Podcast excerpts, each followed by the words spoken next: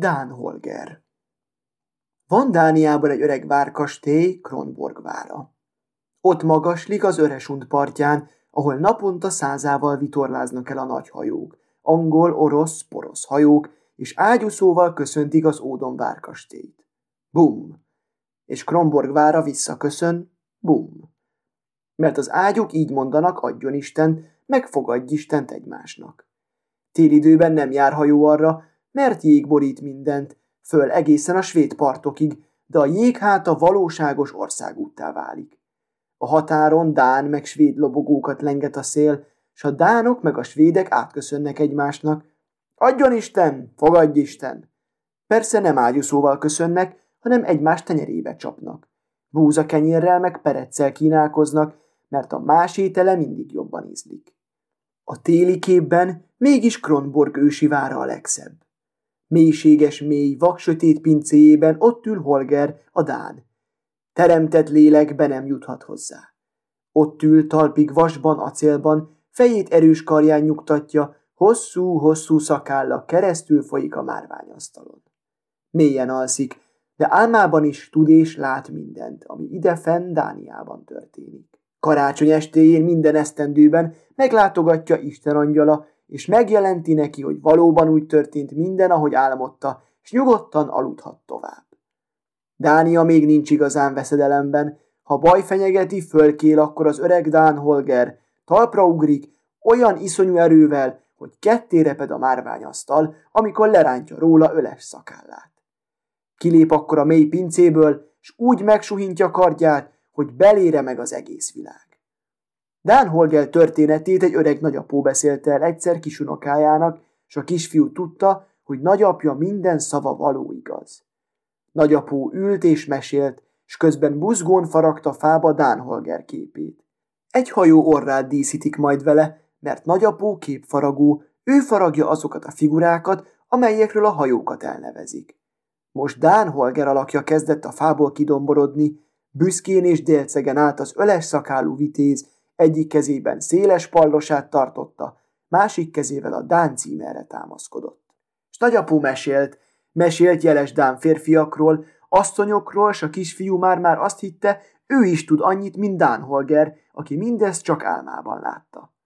Mikor ágyba került, akkor is Dán Holger járt az eszében, az állát erősen odaszorította a paplanhoz, és úgy érezte, hosszú-hosszú szakálla nőtt.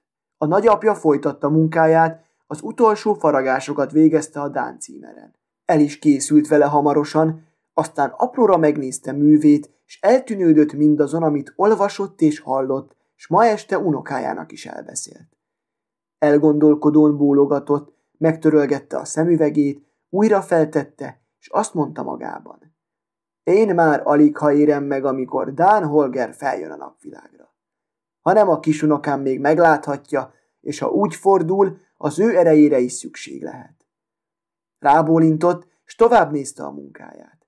Minél hosszabban nézte a maga teremtette alakot, annál sikerültebbnek látta. Szeme előtt lassan megszínesedett Dán Holger arca, igazi vas meg acélfénye csillant meg a vértjén, egyre pirosabban izzott a kilenc szív a Dán címerben, s a három aranykoronás oroszlán ugrásra készült. Mégiscsak ez a legszebb címer a világon, Gyönyörködött el benne az öreg képfaragó. A három oroszlán az erőt jelképezi, a kilenc szív meg a szelítséget és a szeretetet. Rápillantott a címer legfelső oroszlányára, és Knut királyra gondolt, aki Angliát a Dán trónhoz csatolta. A második oroszlánról Valdemár király jutott eszébe, Dánia egyesítője és a Vent tartományok meghódítója. A harmadik oroszlánra nézett, és Margaretát idézte, Dánia, Svédország és Norvégia egyesítőjét. Aztán a szívekre tévedt a tekintete, amelyek még pirosabban izzottak, végül kinyíltak, és lángokként lobogtak, majd imbolyogva megindultak. Az öreg képfaragó képzeletben sorra követte valamennyit. Az első láng sötét tömlöc mélyébe vezette, szép ifjú asszony volt a tömlöc fogja. Negyedik keresztély király leánya, Ulfeld Eleonóra. A láng megült az asszony keblén, mint egy vörös rózsa, s egyesült égő szívével, jobb és nemesebb szív nem dobogott még Dán asszony keblében. Ez a legszebb szív a Dánország címerben, mondta magában az öreg mester. Aztán a második láng után indult a képzelete, az kivezette az ágyúszótól vízhangos tengerre, ahol füstfelhőkbe burkolóztak a hajók. A láng rásimult, mint egy érdemrend szalagja. Hvitfeld mellére, aki, hogy Dán flottáját megmentse, a levegőbe röpítette magát és hajóját. Megindult a harmadik láng után, és Grönland szigetére jutott, a nyomorúságos kunyhók közé, ahol Hans Egede lelkész a szeretet szavaival hirdette az igét, és tettekkel mutatott példát. A láng csillagként tündöklött a mellén, ráemlékeztetett a Dán címer harmadik szíve. Aztán már megelőzte képzelete a lángra gyújt szívet, mert tudta, hová igyekszik. Ötödik figyes király állt egy parasztasszony szegényes szobájában, és krétával felírta nevét a gerendára. A lány remegve ült meg a mellén, szívéből ott a parasztházban lett a Dán címer egyik szíve. Az öreg képfaragó meghatottan törülgette a szemét, ő még ismerte Frigyes királyt, látta ezüstfehér haját és tiszta tekintetű kék szemét. Szívéből szerette és becsülte. Az öreg mester összekulcsolta a kezét, s tűnődve nézett maga elé.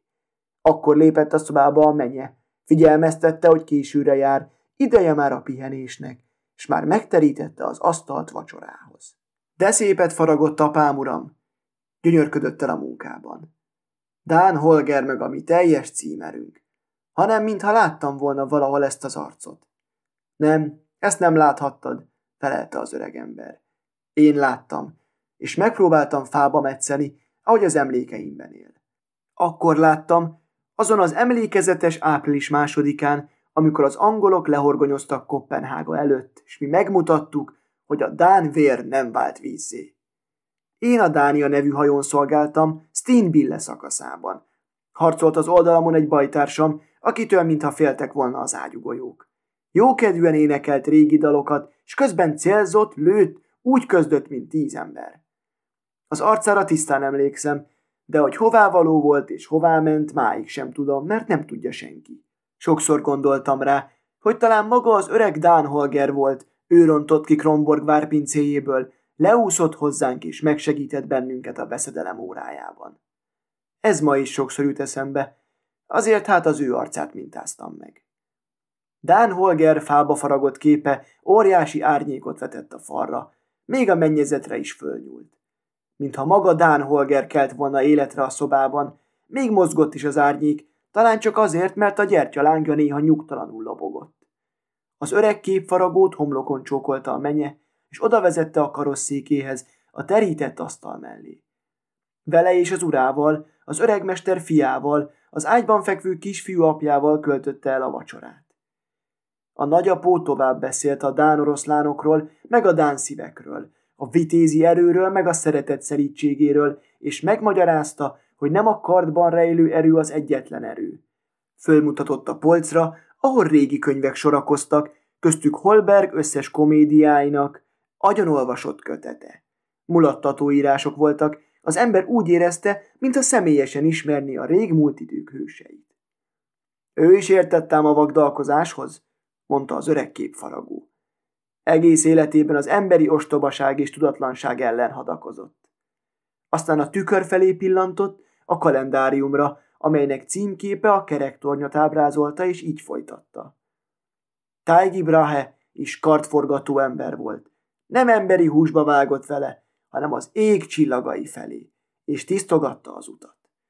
Aztán ő, a céhembeli vénképfaragó fia, a fehér hajú vállasember, akit én is láttam, akinek híre neve szétrepült az egész világon. Bizony, ő keménykővel viaskodott, nem fával, mint magam. Látjátok, hány alakban élt és él Dán Holger. Az egész világon tudnak Dánia erejéről. Ígyunk Bertel Torsvalden egészségére. A kisfiú már álmodott. Kronborg ősi várát látta, az öresundott boltíves pincéjében a valóságos Dán Holgert, márványasztalához nőtt hosszú-hosszú szakállát. Holgert, aki mindent megálmodik, ami idefön történik. Biztosan azt is látja álmában, miről folyik a szó az öreg képfaragó szegényes kis szobájában. Csöndesen bólint és azt mondja. Ne is felejtsetek el, emlékezzetek rám, Dán testvéreim. Köztetek termek, ne féljetek a beszedelem órájában. Odafön, Kromborg vára fölött fényesen sütött a nap. Vadászkürtök rivalgását terelte át a szél a szomszédországból, a vár alatt megdördült a vitorláshajók ágyuköszöntése. Bum, bum! És Kromborg visszaköszönt. Bum, bum! De Dán Holger nem riadt föl álmából. Akárhogy dörgött is az ágyú, hiszen ez még csak békés, adjon Isten, fogadj Isten. Másféle dübörgés kell ahhoz, hogy fölébredjen mély álmából, de akkor aztán talpra szökken, mert Dán Holgerben el nem apadt a vitézi erő.